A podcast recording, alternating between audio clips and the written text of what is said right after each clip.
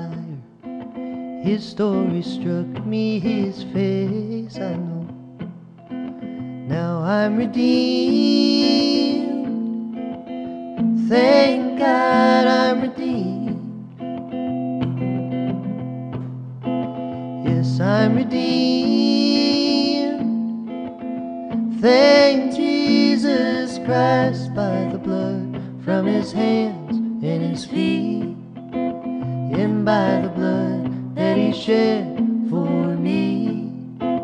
Yes, by the blood from his hands and his feet, and by the blood that he shed for me. I am redeemed.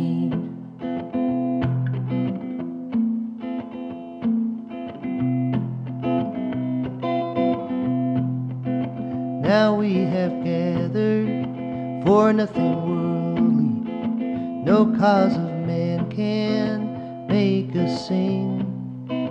It's for the glory of our great Savior that the guitars and trumpets ring. Now I'm redeemed.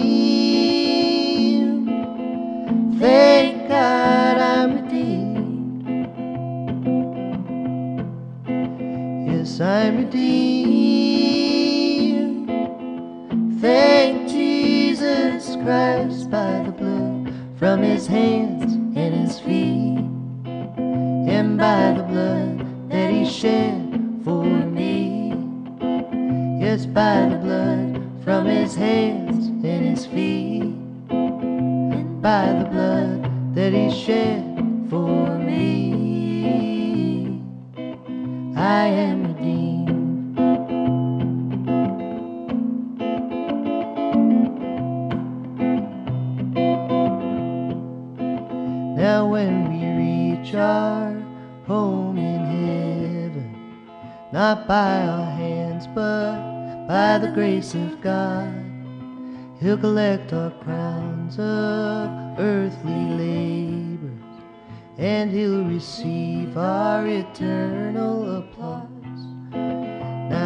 redeemed.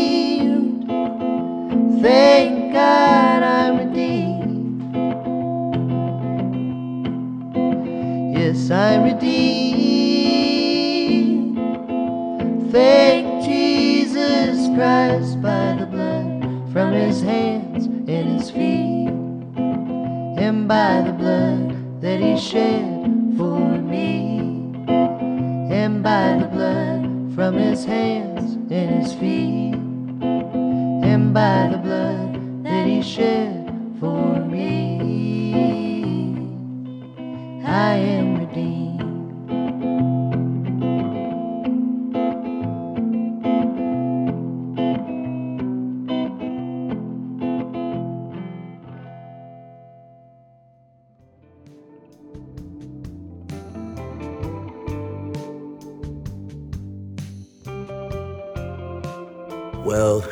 Pope. It is so good to be with you this morning. Uh, we have something different for you today, and just in light of everything that's been going on, the amount of emails that I've gotten, and the amount of conversations that that we've been having around uh, the protests, around race, around the gospel, around how should we as Christians engage in these conversations? I thought it would be good in, to just have a conversation with a really dear friend of mine, uh, Ashley Bell. She is the pastor of outreach at Cedar Mill Bible. She's on the evangelism team uh, with me, and she is just a great resource and a good friend. And and I wanted to model for us as a church what a conversation looks like uh, that is built upon a relationship around Jesus. And, you know, I think it's important for you to hear this conversation uh, because it shows us how we can enter into dialogue even when there may be varying opinions or views. Maybe we're not as informed as we want to be in a conversation, but how we can actually humble ourselves uh, before God and before one another, and to recognize uh, that we have much to learn from one another, uh, and that we can have conversations and even have differing opinions without it turning toward attacks or accusations or or being dismissive, uh, because the responsibility that we have right now in this particular moment is not to put our heads in the sand uh, and try to pretend that it doesn't exist. Uh, it's, it's not to, we just need to lay low until all this passes over. Uh, that's not the right response. Uh, at the same time, we don't need to get trapped in, uh, in the current wave of, of guilt and rage uh, that is driving so many conversations and even how hostile believers are against one another in social media right now. Uh, and so I just want to share with you this verse before we go to the conversation. And I think that this uh, is an important verse for us to be thinking about. And this comes from James chapter 1, and it says, Know this, my beloved brothers, let every person be quick to hear, slow to speak, and slow to anger. For the anger of man does not produce the righteousness of God. Therefore, put away all filthiness and rampant wickedness, and receive with meekness the implanted word, which is able to save your souls. I think that the important thing for us as Christians when we meditate upon a verse like this is to ask the question how should I enter in to this conversation? How can I focus in on the fact that as a reconciled child of God, that I'm to be an ambassador of reconciliation, which means that I am to move toward my brother, my sister, whoever they are, which is whoever is in front of you at any given moment. How do I move toward them in humility and opening my heart and my mind up uh, to what it is they have to say? Even if I disagree, how do I love them well. It's when we become doers of the word, which is conduits of love, that we begin to see transformation. And so I just encourage you as you listen to this conversation, it's not a traditional sermon. This is a conversation between two believers who are friends, and we are just trying to understand how it is that we can grow in this particular moment in time. And so I hope that it, it, creates great conversation. I pray that if you have a different view than what Ashley shares or than what I share, that you would uh, not be dismissive, but hear out the conversation and then just pray that the Holy Spirit gives us wisdom. Our heart is to maintain our center, and the center is to be focused in upon Jesus and his gospel. And Jesus is one who is for the oppressed. He is for the hurting. He is the one for the many and the many and the one. Remember, friends, on your worst day, Jesus is crazy about you. May you receive that love so that you can be a conduit of that love in these dark days. I love you guys. Well, uh, I'm excited yeah. to have Ashley Bell uh, here uh, with me today. Ashley is the pastor of outreach at Cedar Mill Bible, also part of the teaching team, mm-hmm. and she's uh, also on the evangelism uh, team uh, that the Palaus have organized with me. So, yeah. Ashley, thank you for being here. Yeah, thanks for today. having me. Yeah, I'm excited. So, I just wanted to invite you, obviously, with all that's happening mm-hmm. in the world right now, I thought it would be really important to hear from a voice that I trust, uh, that that is a voice that comes from from a friend of color, and I wanted to get your perspective on kind of we how we as Christians, especially being a woman who's a pastor who cares deeply about evangelism, who cares deeply about justice and outreach. How do we as a church, uh, how do we effectively engage and not become frozen by the copious amounts of information yeah. that we're hearing right now. Yeah. So I'd love to just start by hearing a little bit about your story because you didn't grow up in Portland. No, no. Yeah. I, I am a transplant um, from Virginia to Portland. A lot of people here are transplants. Um, but yeah, I've been in Portland now for. Uh, five years consistently, actually eight years consistently since 2012. But I originally came here in 2007 um, for seminary at Multnomah. Was here for three years, moved away in 2010, came back in 2012 been here since 2012 and, and love this city greatly. Um, and having not been from Portland, you know, I, I, grew up in the South, one of the original 13 Confederate states. Mm. Um, I grew up so Southern Virginia. Southern Virginia, okay. yeah, the, the southern tip of Virginia. Which um, does feel more like the South. Yes. I've been there. I mean, it, it is for sure the South. Yeah, yeah, if you would go there, they would definitely say this is the South. Yeah, talk a little bit about that. Like, what, what yeah. was that like? Like, what was your yeah. upbringing like in a place like that? Yeah, so it's, it's a great question. I grew up in a small town, and so definitely had that small town feel where, you know, you go to the grocery store and you see a lot of people you know. Um, and so was grateful for the small town upbringing However, with that, growing up in a small southern town, there was racism and, and blatant racism. Um, I remember the the first time um, I was called the N word was in third grade. Um, and a little boy came up to me and said, "You know, why do why do people call uh, you all the N word?" Um, he said the word actually, and, and at that point, that was my first experience with Whoa. real life racism at a young age, and, and it broke my heart because that was um, that was one of those moments that's kind of defining where you're like, whoa, I'm I'm different, and not the good kind of different, you know. And my parents um, always told me that you know actually you will experience racism you know uh, black parents are having these conversations with with their black sons and daughters till this day um, because of just the racism that exists is you will experience racism. People will not like you simply by the way that you look. You'll have to work harder to get where you are because of your color and your gender. Um, and so that was the first moment in third grade that that became my reality.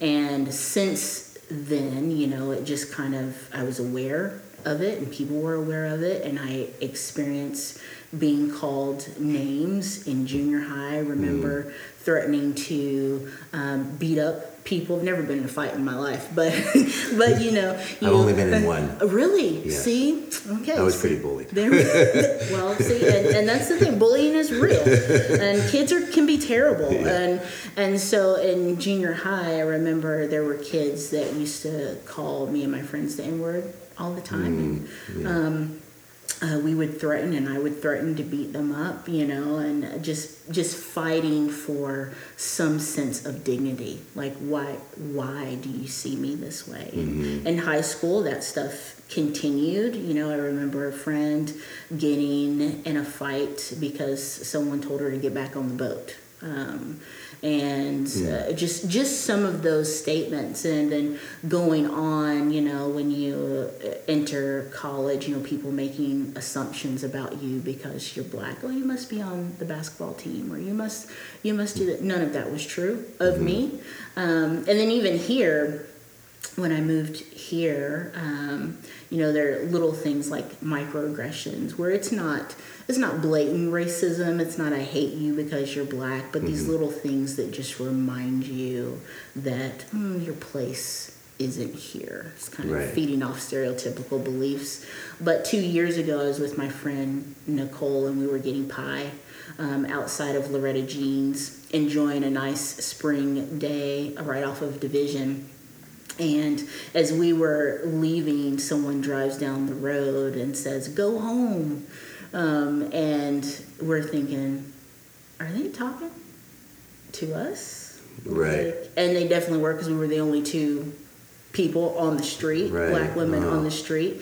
And so there's just been so much of experiencing racism. So we we go from, you know, there's there's little ways to experience it where there's little things that people say and then there's the big like abrasive out front nasty racism um, which is, is around a lot in in Virginia and still in some of our southern states where Confederate flags fly high. And then you do have it here in Oregon and some of it is blatant and a lot of it is um, underneath the surface. Yeah, I grew up in a really small logging town that has a long history of just a lot of racism. Uh, in Longview, Kelso, and Yeah. and I growing up in poverty, you know, I I, lived, I remember living in low income apartments, and my first exposure to really blatant racism was actually in third grade as mm-hmm. well, and it was a young black family that had moved in, and there were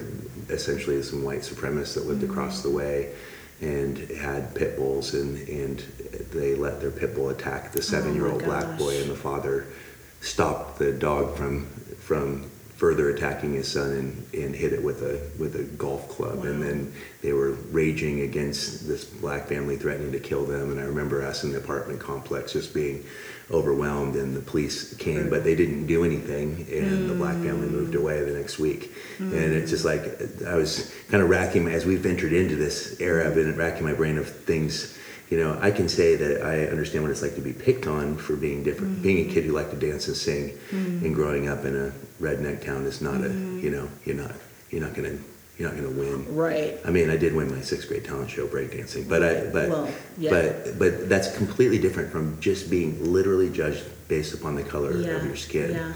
And I think I actually would love to hear it because I, I think that this is something that um, that I, I've been really spending a lot of time just trying to read as much, and specifically voices of color. Like that's been Mm-hmm. really important to me. I mean, from literature to just people within the church that are writing and thinking right now, Mm-hmm. like Esau McCauley, different various voices that really kind of try to give me as broad a perspective. Conversations with you, Yeah. my dear friend Craig Paula in New York, people within the church, Yeah. uh, to, to try to understand. And one of the things that's come up a few times is it's not just that one of the subtle ways that this plays out. Mm. Uh, I was reading an article by a young uh, young black man who's a worship leader in Mm-hmm. a predominantly white church, and how he said they love having me as a black man on their staff, but they don't want me to act black. Yes. Uh, that that there's biases, cultural biases Yeah. that go along with uh, with the these these subtle ways where Yeah. you know, and he used examples of like, hey, we love that song, but can you not sing it so? You know, they don't say so black, but can you Yeah. not sing it so soulful and like just But that's what is meant. yeah. Yeah. And then Yeah. and then there's that. And obviously even right now, I mean, social media is running this, Mm-hmm. you know, it's like we need to hear from more black voices, Mm-hmm. but the moment as a white pastor of a predominantly white church has someone of color on a podcast like this and you're like is this tokenism is Yeah. this and i just think man it, we have to realign ourselves Yeah. on the on the gospel and one of the things i love about revelation Yeah. is it says every tongue from every tribe will be worshiping around the throne that we are one in christ but the distinctions the beautiful cultural distinctions actually stay intact that this is what god intended Yeah. that he made us different Yeah. um, and those differences are to be celebrated in context of relationship And Absolutely. have you experienced that kind of like sort of subtle undertones of like of I don't have an issue with the color of your skin, but there's but there's biases, the cultural Yeah, biases. Yeah, yeah, A- absolutely. I think one of the things that I've I've fought against um, being in predominantly white spaces because I've I've only worked in predominantly white spaces. Mm-hmm. Um, and so one of the things that I constantly fight against is the eradication of of my identity Mm-hmm. as as a black woman because it's kind of like what you were saying you're you're welcomed in people want you but they want you to tone it down Mm-hmm. they actually what they're saying is I want you here for your skin tone but I actually want you to be just like me Mm-hmm. um, and, and I don't see color, you know, and there's damage that's done because God God created us intentionally. He created you, Josh, white man, intentionally. He created me, Ashley, black female, intentionally. And when we're able to bring our whole selves into a space, that brings glory to God. Mm-hmm. It brings something to the body that you can't do alone and by yourself, and that I can't do alone and by myself. And so mm-hmm. we need each other to actually be a fuller representation of, of God's body. Right. And and we don't have to worry about tokenism when we're seeking after relationship Right. and yeah. and that's key and that's something that I, that I think the the white community missteps on Mm-hmm. um, and part of it is just not knowing how to cultivate relationships which is an essential piece the essential piece Yeah. to the gospel relationship with God relationship with one another Yeah. is it's tokenism when you invite me in and you don't ever intend to have a relationship with me yeah. I'm just fulfilling your agenda. I'm, I'm meeting your goal. Right. And what's different about this is is that we're in a relationship. Mm-hmm. When we get done filming this, we're still going to be in a relationship with one another. So much so that we can even admit that I tried to hire you several yes, years ago. yes, that is true. and I said no. And I said no. y- y- yeah. it was a mistake. But yes, yes. you- uh, uh, but yes, it's that that relational relational piece, Yeah. which I I feel, and, and you and I were talking about this the other day. There's such a spiritual component to mm-hmm. this, right? Oh, of course, The yeah. enemy is working hardcore to sever relationship, sever relationship with with God. and mm-hmm. sever our relationship with one another. Mm-hmm. And that is how he's going to thrive. Yeah. He's going to thrive during this time mm-hmm. because he wants us to focus on our agendas and um, responding to this cultural moment and not continuing on through relationship in a way that really dismantles Yeah. systematic injustice and racism. Right. Yeah. So I was uh, thinking about this in in connection with the city that we live in and the progressiveness of our city and the whiteness of our city. And in regards to relationship, I mean, this is the uh, this is the challenge because I mean, I don't know about you. You're you're a pastor. I'm a pastor. As a lead pastor of a church, I mean, everyone wants to know what I'm going to do, Yeah. and and everyone has opinions about what that should be, Yep. and and it's it's hard because you want you know we're we're called to not you know the fear of the Lord is the beginning of wisdom, not the fear of man, and um, at the same time I want to be sensitive and humble to listen to the voices that you know where are there critiques that there needed to be, and one of the things I talked about a couple weeks ago was just uh, my natural leaning toward evangelism and the you know i truly do believe that the best way to bring reconciliation to a world is to actually see the reconciling work of the gospel mm-hmm. infiltrating lives. But i've leaned so far into that mm-hmm. that there's often been silence around uh, issues of social justice just mm-hmm. because i saw churches um, push into that as a way of avoiding actually preaching the gospel. Right. and that, and so uh, it's those pendulum swings and there needs to be balance. And I and I really have come to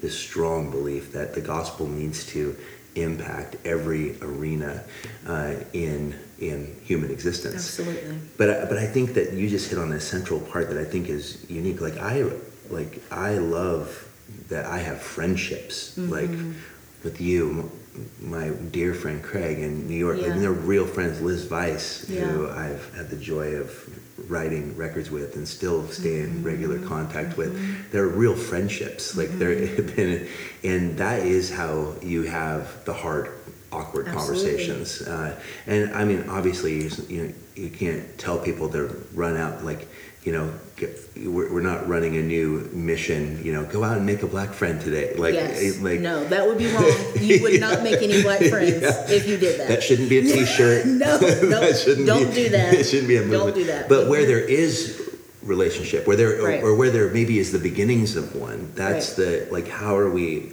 approaching with gentleness? And I'm trying to do a better job of connecting with churches that are predominantly black, where I do have some relationship with pastors, but I haven't pushed into those relationships. And at the same time, I'm curious what your advice would be because I'm trying to figure out that balance of like, is this the moment when I reach out to my friends like Mark Strong, or Mm-hmm. are they already being bombarded by a million people saying, "Tell us what to do"? Yeah. And like, what is the balance there? Yeah. Like, how should we engage in a way that's not? I, I, I call it the white pastor scramble Yeah.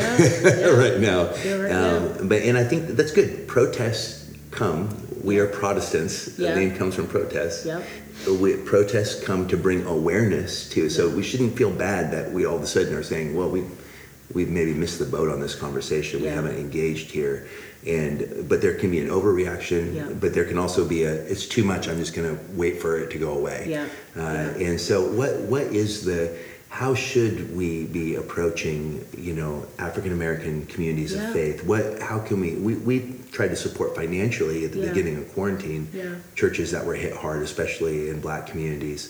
Uh, but what are what are some ways Yeah. uh, as as a in you're pastor of outreach? So Yeah. how, how, what what is your recommendation for Yeah. engaging in this? Yeah, I- and and that's a that's a big question. Mhm. Yeah, we sure. can yeah we can spend a lot of time addressing that. But I think one of the things, and kind of goes back to kind of what we were speaking about with with tokenism.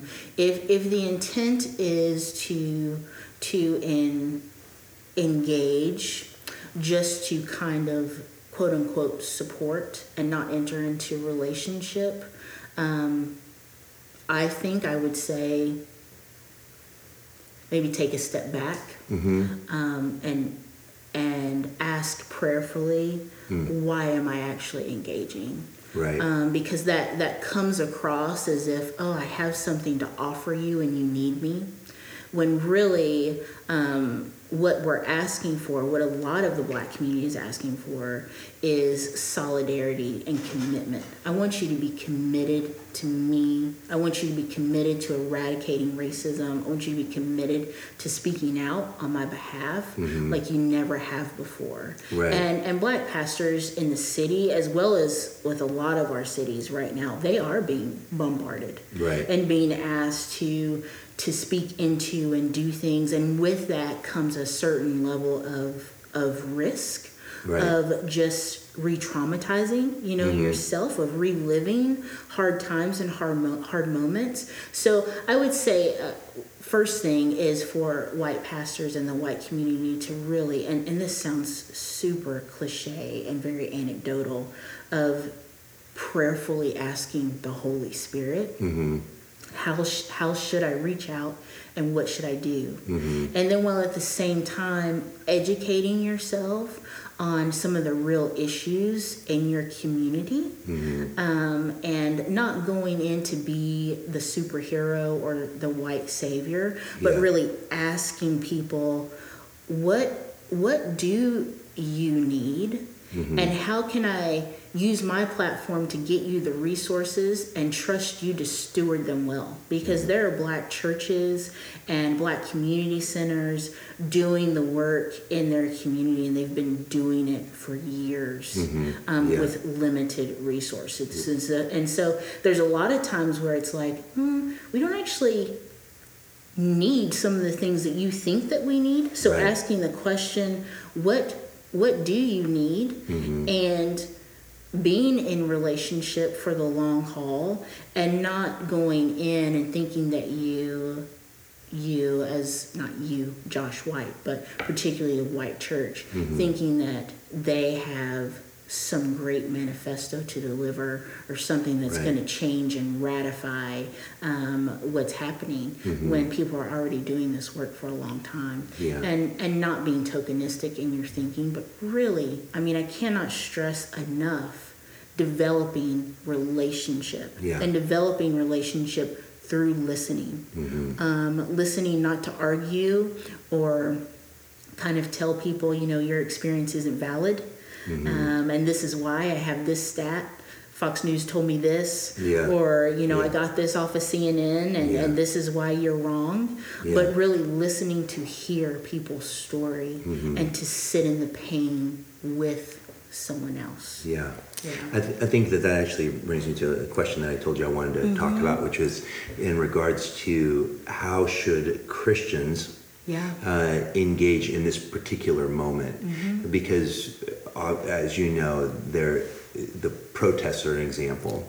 And you know the I was reading that a really awesome interview with Ed Stetzer and Esau McCauley and talking about you know Christians by nature by the very you know adhering to the ethics of the mm-hmm. kingdom of Jesus mm-hmm. are against rioting. It doesn't even need to be stated that that's like counterintuitive. But he's like, but if your focus is on the riots, Yeah. law and order as the focus, Yeah. um, but you haven't even engaged into the listening of what is it, what is at the heart of Yes. the, the pro, what is the majority of peaceful protesting. Yeah. Uh, if you're not listening to the heart of what's being spoken, then you can lose sight of it. But on a, on an even more complicated level for Christians is that, yeah, there's the, the looting and the rioting, and that has multiple facets, and there's a Yeah, million it does. opinions about even who's doing it. It. Um, and you, then you are struck with also agendas within the protests that Mm-hmm. that actually fight against some of the key beliefs as Mm-hmm. Christians. We we don't believe violence is Mm-hmm. the answer, uh, and uh, and you know we're not comfortable going out and yelling "f the police" or Mm-hmm. "abolish the police." So how do you engage when there are so many agendas. One of the things I point out of the Black Lives Matter movement that is unique to the civil rights movement is the civil rights movement was primarily um, led by Christian leaders from the black community, and so there was already a sort of a, like, what is Jesus' approach? I mean, that was Martin Luther King's the mm-hmm. passive resistance.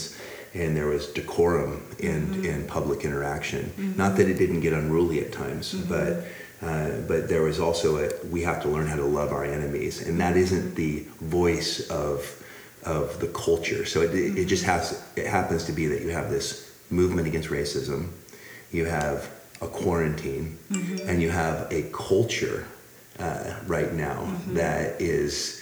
Uh, that is individualistic and uh, and is often moving against uh, everything that we believe as Christians. And so, how do you sort it? Like, do you just throw out the protests Right. and say No. yeah yeah and that and that's yes. so that's the that's the question of like Yeah. how do we because I, I that's what i'm one of the things that really saddens my heart is to see how much hostility there is within the christian community Yeah. um, I, Josh Garrels a dear friend of mine posted on his instagram black lives matters and i mean it was unbelievable Yeah. that it was like his instagram was like sabotaged by like a raging argument Yeah. between his fan base over the appropriateness and, Yeah. and or the inappropriateness of using that and it was just like this battle yeah. and i just and he came on and i just i just appreciate he's like i was just saying at the most basic level Yeah.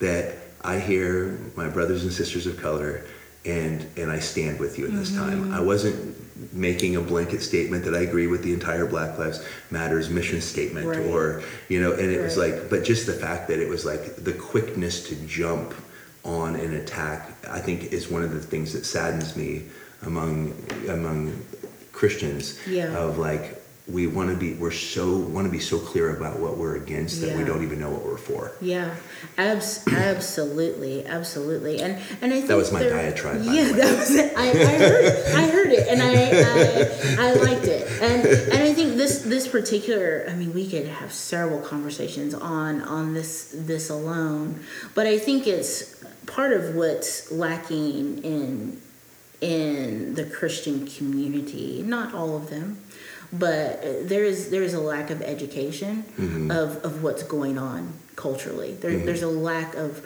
of self awareness and social awareness because we we don't like to get involved in culture because we're so fearful that the culture might end up shaping us mm-hmm. that we can't actually use the Holy Spirit in us and the gospel to actually shape and reform the culture. Mm-hmm. And so that that's one of those issues. And and I bring that up because there are with Black Lives Matter there's always extremes to every group mm-hmm. right? There's there's extremes to every group but but originally that group and its founders were not creating a, a violent group mm-hmm. at all. Um, what they wanted to do was was bring awareness and bring change mm-hmm. realistic change. Um, and and the group that runs differently than a martin luther king civil rights movement. There was a lot of people involved in the civil rights movement. Martin luther king was just the best orator Yeah. that got put up front Yeah, there's- but there were there was this Thurman, yeah, centralized leadership leaders. right and in the black lives matter movement it, it doesn't necessarily centralize around one person one one leadership Mm-hmm. Yeah. it's it's more fluid but the the call of of that is is not necessarily to be extremist in in thinking i think there is a moral compass that mm-hmm. drives them and i don't think it's it's a compass that seeks to destroy or dehumanize. Mm-hmm. I do actually think that that the group wants and desires to bring justice and justice for all people. Mm-hmm. Most of the people who are, are protesting are not, as you said, are not being violent when it comes to this issue because violence doesn't get you anywhere. It's Yeah. one of the reasons why in Martin Luther King's letter from a Birmingham jail, you know, he was so persistent about being non-violent. Yeah. This is why I respond in the way that I respond. Um, and this is how I go about responding. He had these four elements of, you know, getting ready to be a part of, of the movement because says in that letter, you know, if you're not able to keep your cool, he doesn't use the word cool, but I'm going to use the word cool. If you're not able to keep your cool when someone is beating you or verbally assaulting you, mm-hmm. then you can't be a part of this movement because that is what we're seeking to do. We're Yeah. seeking to be nonviolent at any cost. And I actually can't imagine that. Yeah. I can't imagine somebody threatening me or hitting me or verbally assaulting me and not wanting to punch somebody in the face. He and he he was very intentional. I mean, even watching. Selma actually did a great job of showing. If you haven't seen that film, you It's a great movie, yeah. Um, it, showing how he very purposefully utilized very public spaces to the way to to reveal the violence that that that black Americans were experiencing in that time was that they had to not respond so that, that the world could see Yeah. what was actually Yeah. happening. Yeah. And it, but it took a tremendous amount of courage. And he also had a lot to say about hatred not being the drive. If, if hatred was the driver, Yeah. then we would never get Yeah. anywhere because Yeah. he he Yeah. believed that we have to you have to channel the ang- the righteous indignation Yeah. at injustice. Um, does not change the responsibility to love Yeah. the love your enemy. Absolutely. and uh, and I and that's a that is complicated in this Yeah. this moment. It's very complicated, and and bitterness and hatred, as you said, it, it does not lead to fruitful change. I mean, it can't because what that does it, it prevents relationship, Yeah. right? And and everything has to be done through relationship. One of the things, the four steps that that Dr. King practiced to get ready for for protesting in this movement was self purification. Mm-hmm. You know, really just focusing in on why am I doing this? Seeking the Lord with with prayer, getting yourself ready to endure for the long haul what's what's ahead. And and that's something when whenever we're looking to make change we really do have to enter this process of really making sure we're we're mentally and physically centered as Christians on why we're actually doing it It's- it's for the glory of the kingdom it's so that I can love God with all my heart Right. and love my neighbor as myself. And our neighbors are everyone, right? Mhm, yeah. Our neighbors are everyone. And so as Christians, we have to think that way or we will will lose our focus and Mm-hmm. start dabbling into these extremes that aren't necessarily of the Lord at all. Yeah. So that that that leads me to the the next question, which is, uh, if the responsibility, the central responsibility of the Christian, is to be witnesses to the ends of the world. We both have an evangelistic Yeah. heart. We Yeah. we we believe in that the centrality of the cross and keeping Jesus at the center. And and this is a big moment where we're talking about uh, about trying to eradicate a, a, a, a, a national history of oppression and racism. Um, and we also recognize the the role that that sin plays Absolutely. in human behavior uh, that we as Christians should have a, a we should have a very low anthropology, Yeah.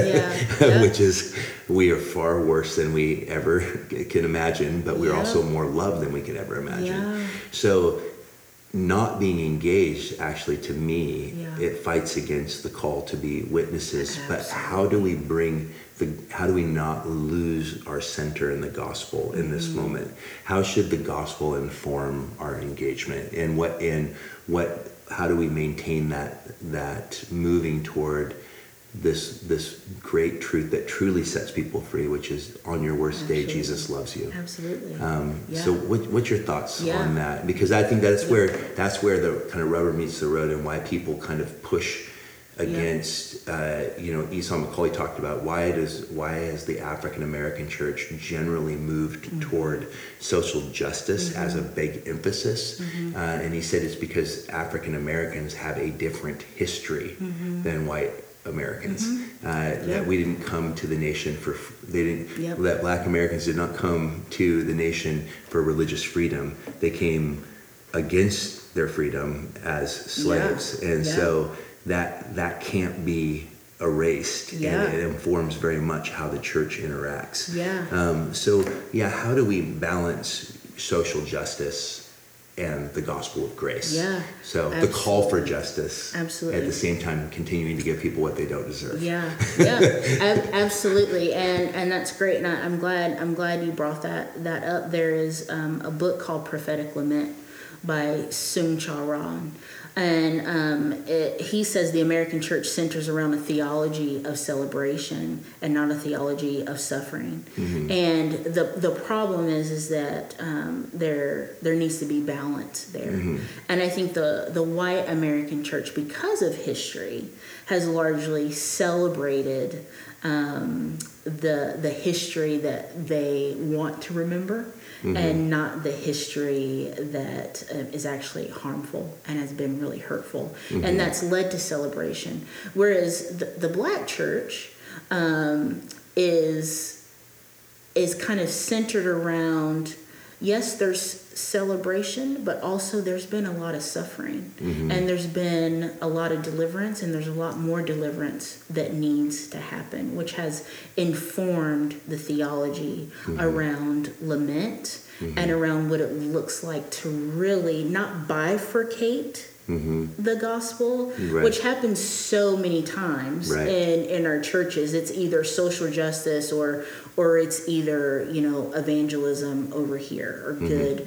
biblical teaching over here. When really, when you read the Bible, Right. you see that God is a God of justice and evangelism and he cares for culture he cares for people the bible is one book together in its full it, it is Yeah. it is whole it's not bifurcated and it's not broken down into these Right. little pieces Yeah. so we have to stop reading it as such and we do as And allow those tensions. Yes, and allow the tensions and not Yeah. just try to resolve some of that because Jesus actually doesn't seek to resolve a lot of those tensions that he brings up in Mm-hmm. scriptures. He often leaves the conversation with a question Yeah. and you're like, "Oh, okay, where do I where do I go from there?" That makes me feel uncomfortable. But but with that, I think it's super important for Christians to not just depend on their pastors on Sunday to deliver to them the word,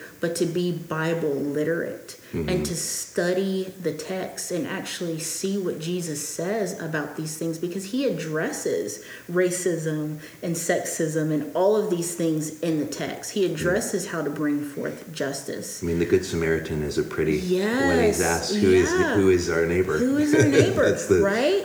We kind of can't avoid Yeah, that. he, he addresses it head on, and, and because we don't have any knowledge of this, we tend to think that you know the social justice isn't isn't a part of, of the narrative. Right. And when we as as Christians aren't reading our Bibles the way that we should be, or praying the way that we should be, um, if we say that evangelism is one of the things that we value, we have to know the cultural context of the people that we seek to share the gospel with. Yeah. Otherwise, we're not going to speak to how Jesus is speaking to them. Jesus entered into people's story. He didn't seek to create this false narrative for them and then bring them to Jesus. He meets them where they're at. He meets them where Yeah. they're at, and he knows Yeah. where they're at, Yeah. and he asks good questions. Yeah. Um, and people respond to that. And a lot of my beef with evangelism,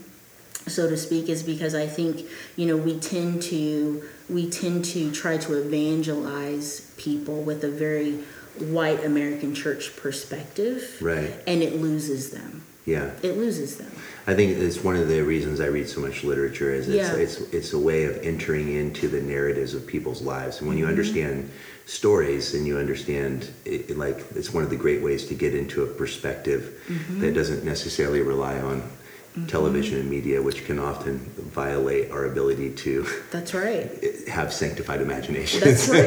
That's right, yeah. So I, Yeah. I think that that's a you know reading the like read the novels of James Baldwin, like Yeah. read read Ellison, read Absolutely. like even if we don't agree with every perspective, it still gives you insight into where people are coming from, and, Yeah. and I think that that is a that's a crucial piece. So how would you how would you define then um, what what is justice when it comes to when it comes to this issue? Yeah. Like what for you? Because you know, are you talking about? Because we're not policymakers. We're Mm-hmm. we're we're we're pastors, and so and that doesn't negate my responsibility as a yeah. citizen. Yeah. Uh, so I'm not saying don't be engaged, uh, but I mean I have done my best to stay as apolitical Yeah. as possible Yeah. in the pulpit, which everything seems political these days. But uh, uh, but yeah, what what does justice look like from from a just the view from the pew. Like, what does that look like when it comes to issues of race? Yeah, yeah, that's that's a great question. Um, uh, before I answer that question, I, I do want to say like it's it's interesting reading through the Gospels and just seeing how political Jesus was. Right. Even you know, not not Republican Democrat political as we tend to think Yeah. of politics, but whenever Jesus made one of those statements of like the kingdom of God is like, Yeah. or you know, he's he's being very political Yeah. because he's coming up against these structures like these democratic or republican structures of, of his day that says actually no god's kingdom is what i'm here for Mm-hmm. and his kingdom is going to overthrow this little Right. stuff that you're talking about Yeah. and so i just i just find that that fascinating that, We- that as believers we've got to be about the kingdom Yeah. of god Right. which actually overthrows Yeah. these man-made kingdoms that I think we're it's creating what Paul is dealing with in Ephesians when he says that there are principalities and powers. Because people actually ask me, I got several emails like, Yeah. "What do you?" You made a comment about um, systematic racism. I'm like, Mm-hmm. I'm, I'm like at the most basic. And I realized those are complicated words and loaded Absolutely, words. sure. I'm like, at the most basic level, all I meant by that was racism is a particular sin that can be that can be the primary sin of an individual. If that individual gets into a into a, a pla- position of power or policy making that that sin then has an impact on that and it can be mm-hmm. generational it can be mm-hmm. and this is how systems become. And it's, i'm like i don't know why anyone would be surprised by that it's like there you know this is this is why you have bad cops yeah bad pastors, why you have bad teachers, Yeah. bad lawyers, had some bad contractors. Yeah. Uh, that Yeah. sin is a real issue, and that's a unique view that, that Christians hold. That the world, I think, it's Doesn't. one of the problems that Mm-hmm. uh, humanistic thought is that. If we get rid of these social issues, people will be essentially good, Abs- and, and we, we're much more realistic than that Yeah. uh, Yeah. around that. But I agree I, that even the issue of like what's political and what's ethics is Yeah. like it's hard for to sort those realities out and i Mm-hmm. Think that we that is once again we can't hide our our head in the sand Yeah, absolutely. We, we must engage. Yeah. And to your, your point about kind of defining justice, which is like, oh my gosh, I, I need to craft a better definition of justice. But in, in my heart of hearts right now, and it's it's pretty simple, um, that justice to me looks like wholeness and restitution Mm-hmm. for both the oppressed and the oppressor. right yeah And I don't know how we can specifically line that out, but in an ideal world, that's what I want. Yeah. Because I, I actually believe, and, and maybe this is a bit controversial, but one of the things that I've been working through as I've been lamenting over this just just as a black woman and the racism that I've experienced in my life. I've actually been hurt for my white brothers and sisters because I don't think that they've realized that racism has deeply affected them mm-hmm. and has prevented them from experiencing the fullness mm-hmm. of God's body. Mm-hmm. And so there is a, an oppression going back to the spiritual component of it. There there is an, a spiritual oppression that keeps the scales on our eyes Yeah. that prevents us from seeing what's really going on in our hearts. And just like you said, of like, you know, we, we went through the, we went through, we didn't actually go through the civil rights movement, but our ancestors went through the civil rights movement and we saw laws were changed, mm-hmm. segregation ended. Um, and yet every city in america is segregated Right. Yeah. And yet every city in America is still segregated. Voting rights happened and yet there's still voting restrictions in in some places. So laws shift and change, but yet we still have racism. And why is that? Because racism at its very core is not just systematic. Right. Racism is a heart issue. Right. It is a heart issue. Mm-hmm. It is a sin issue. And if we're not addressing the sin issue, particularly in the church, as you said, we have an advantage because we have Christ. We know that it is a sin issue. If we're not addressing it as such, a sin issue, then how are we ever going to eradicate racism? Yeah. We will not. and we, we well we have a cultural norm too, which is a, a really fascinating book on how the brain works, uh, Mm. thinking fast, thinking slow.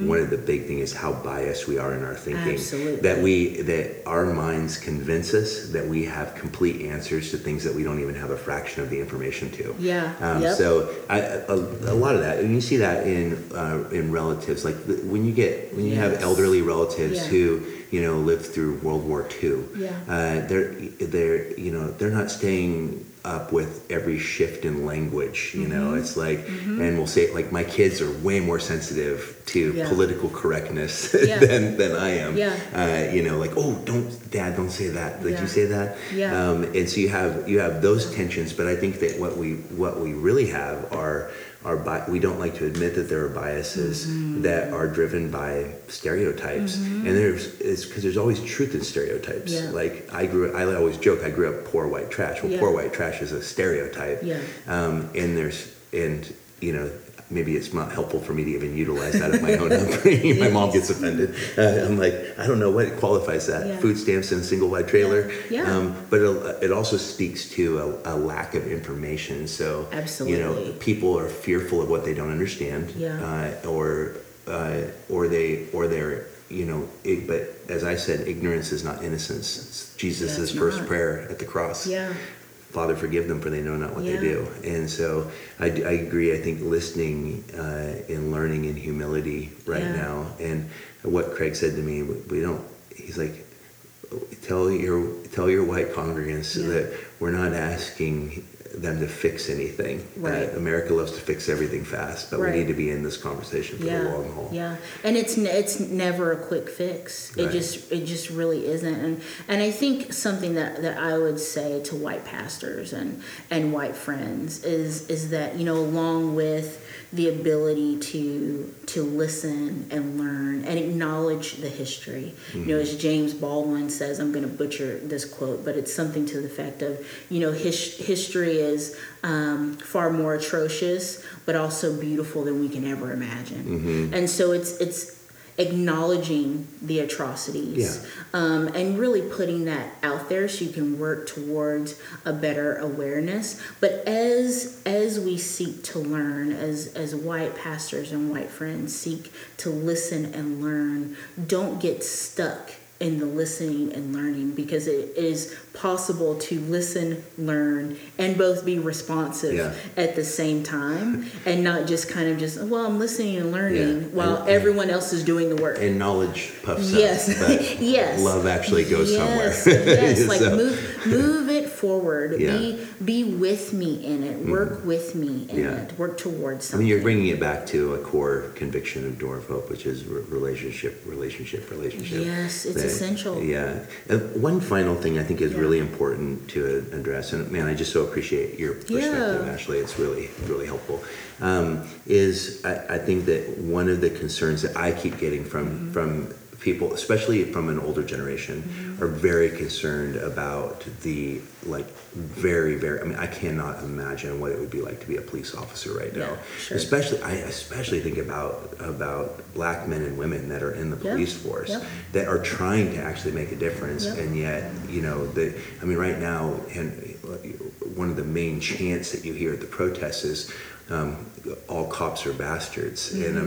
mean, what a troubling uh, thing! And so that really create that's a big sticking point for a lot of people. Who are like, wait a minute, like I'm not going to go be a part of something where the emphasis doesn't seem to be about eradicating racism. It seems Sure. to be it seems to be an unbalanced rage against one particular group in our nation, Sure. uh, and not that there isn't uh, at times excessive force used that is that is driven by racism or what we saw with. Uh, what, what we saw with George Floyd Yeah. is is deeply. I mean, this the I, I I loved what uh, Esau McCauley said. He's like, what we need is to offer more discipleship to police officers in our church so that their hearts do not grow hardened toward people because they're constantly dealing with such intense brokenness. When you're dealing with crime and criminals, uh, you can actually begin to see them as less than human. And so, how do we have just mercy, as Bryan Stevenson Yeah. calls it?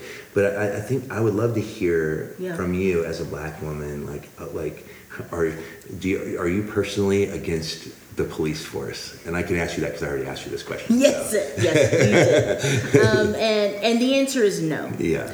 Uh, the the answer is no, but I, I do want to acknowledge that there is a there is an, an unconscious bias that flows, and we talked about this already. Yeah, an sure. unconscious bias that flows through through our justice system Mm-hmm. and through the the police system. You know, southern Southern police was founded upon this thing called slave patrols, Mm-hmm. and these white men were specifically put together to police black communities and to terrorize them and to Mm-hmm. arrest them and, and to beat them.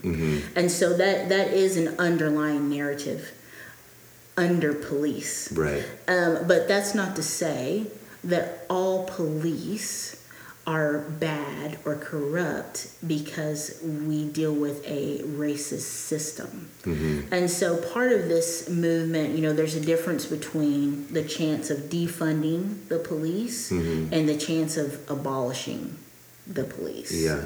abolishing the police is extreme and that's something that i am not for Well, it would, if we have a right understanding of sin, what you're essentially Yes. saying is you want, like the men who murdered Mm-hmm. Ahmaud Arbery, and I think a murder is appropriate because that was a lynching. Absolutely. That Yeah. that's what we're basically asking. Yeah. Then is that civil, yeah your average there will be a rise of vigilant Yeah. vigilantes out here Yeah, I'm like I I, I don't Yeah. want those those kinds of people doing the policing of my yeah neighborhoods. that's a Uh, terrifying yeah. that is a In terrifying my interaction with, with police, I mean, our police commissioner right now is, I Yeah. I just, I've heard him Just speak. elected black yeah, man. Yeah, and Mhm. he's awesome. Um, Yeah. I, I actually, um, my heart is to try to get an interview with him. Yeah, Uh, yeah. Because I think it would be great to hear his perspective. But, Yeah. but the desire to make real changes, so that I think it's that kind of the idea of throwing the baby out with the bathwater. Like we just eradicate a Yeah. system.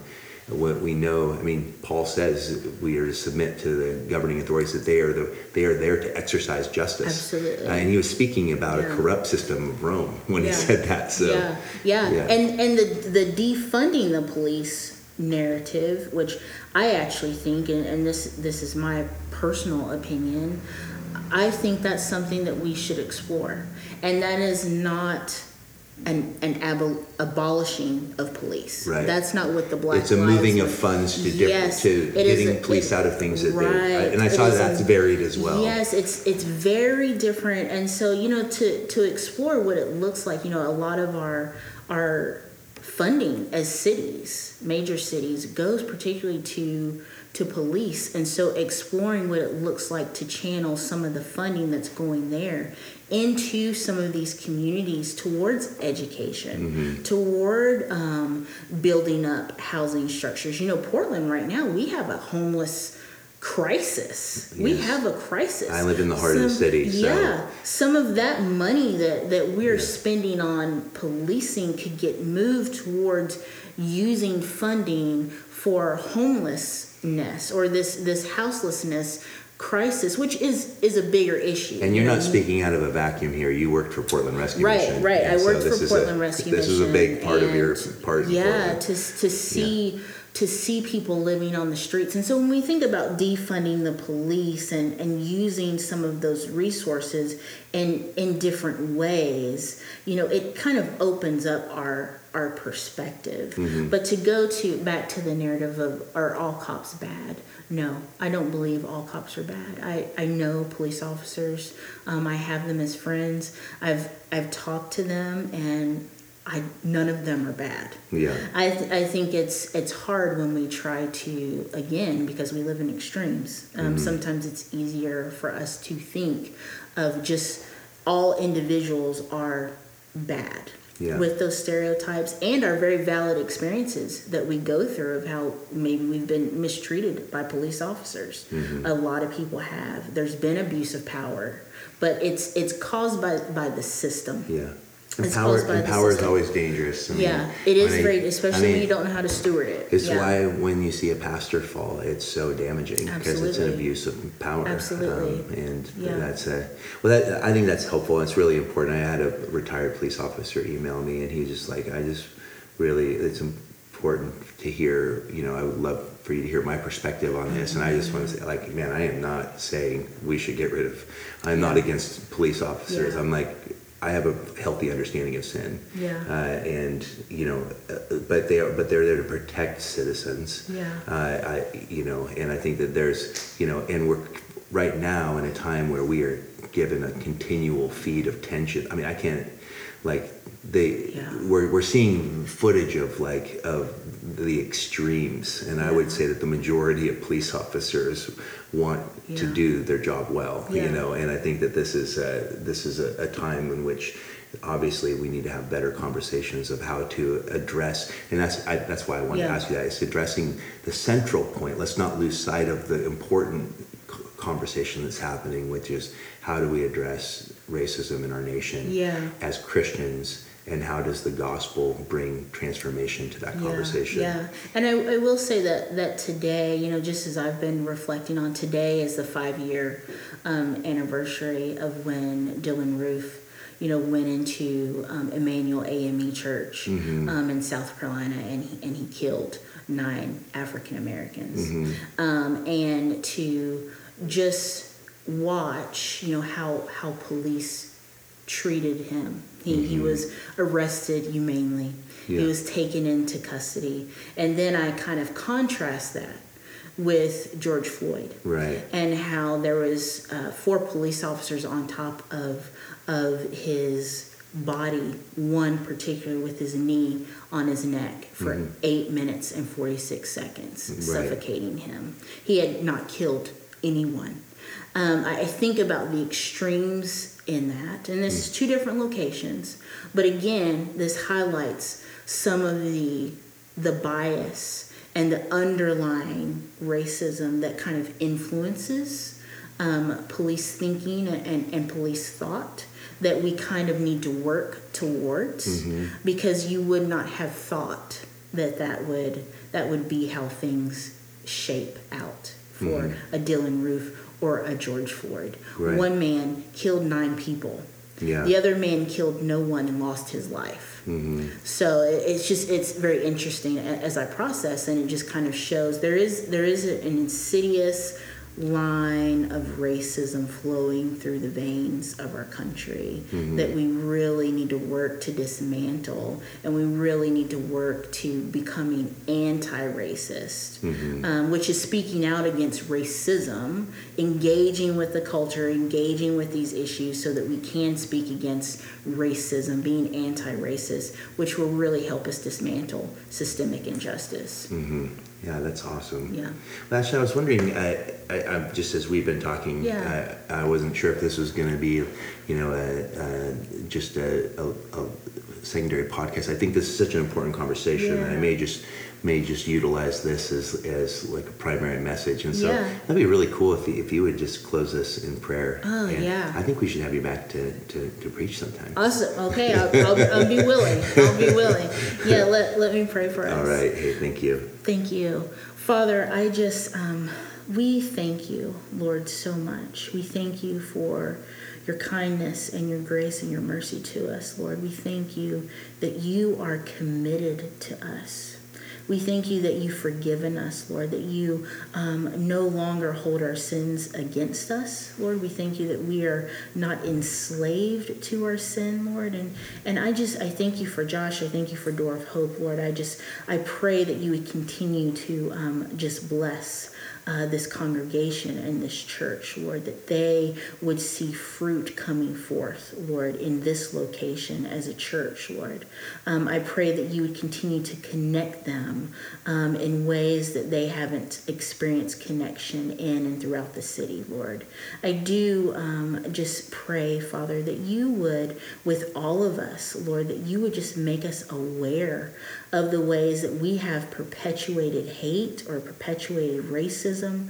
Lord, that you would reveal to us our, our bias, Father, so that we can lay those at your feet mm-hmm. and begin the hard work of pruning and purging ourselves of those things so that we can better glorify you.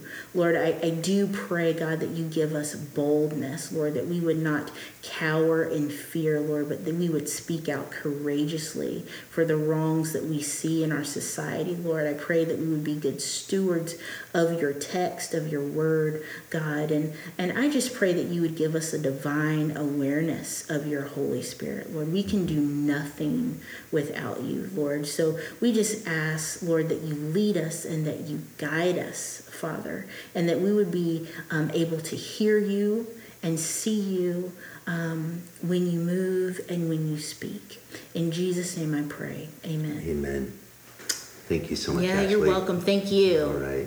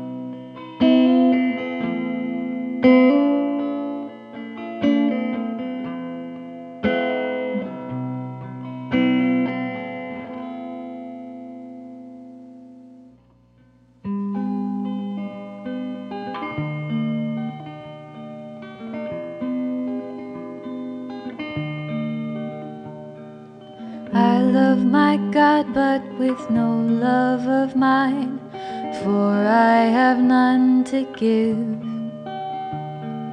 I love thee, Lord, but all the love is thine, for by thy life I live, and I am as nothing, and rejoice to be